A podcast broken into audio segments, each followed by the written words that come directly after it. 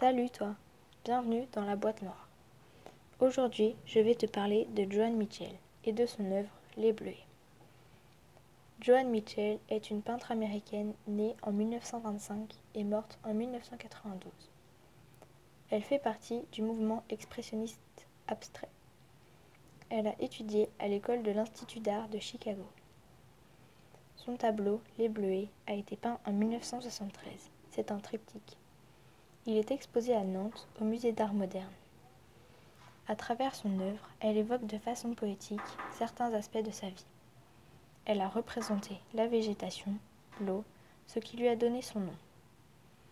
La taille de cette œuvre est surprenante. Les formes donnent envie de comprendre le sens.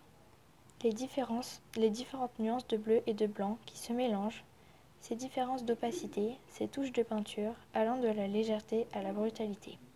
Cette création de mouvement renvoie une émotion. Lorsque Joan Mitchell arrive en France, l'utilisation de la forme politique est répandue. Elle utilise de plus en plus cette forme pour ses tableaux.